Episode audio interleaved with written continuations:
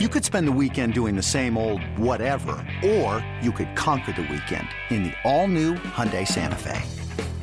Visit HyundaiUSA.com for more details. Hyundai, there's joy in every journey. This episode is brought to you by Progressive Insurance. Whether you love true crime or comedy, celebrity interviews or news, you call the shots on what's in your podcast queue. And guess what? Now you can call them on your auto insurance too with the Name Your Price tool from Progressive. It works just the way it sounds. You tell Progressive how much you want to pay for car insurance, and they'll show you coverage options that fit your budget. Get your quote today at progressive.com to join the over 28 million drivers who trust Progressive. Progressive Casualty Insurance Company and Affiliates. Price and coverage match limited by state law. The Bucks never stop here. You're listening to Green and Growing, hosted by Sparky Fifer and Nathan Marzion. I'm not. I, there's no way to me that you fire Bud and hire the one guy that Bud like. And our big problem with Bud is he's not great in the playoffs. Right. The one, the one guy he was good against is this guy. Why? Like, there's no way you fire Bud to hire him. I just I cannot get down with that. And number two, I just think Monty's a.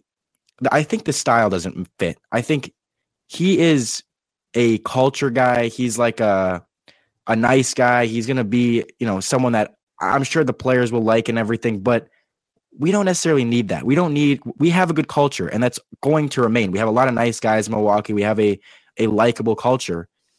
I want a coach that's it's more about the X's and O's and it's more about their, you know, what they're doing tactically on the court rather than oh, they're a really good leader and they're really nice and they're really professional and all that stuff. Right. I just don't think I don't I don't want someone like that. I, I like someone like Monty, where I'm just like, yeah, he's a good culture fit, and I and I like him as a person. I want a guy that I just know, like, you know, on the court, that guy's gonna drop some some really good stuff on both ends. That guy's gonna put people in position, um, make adjustments, all that.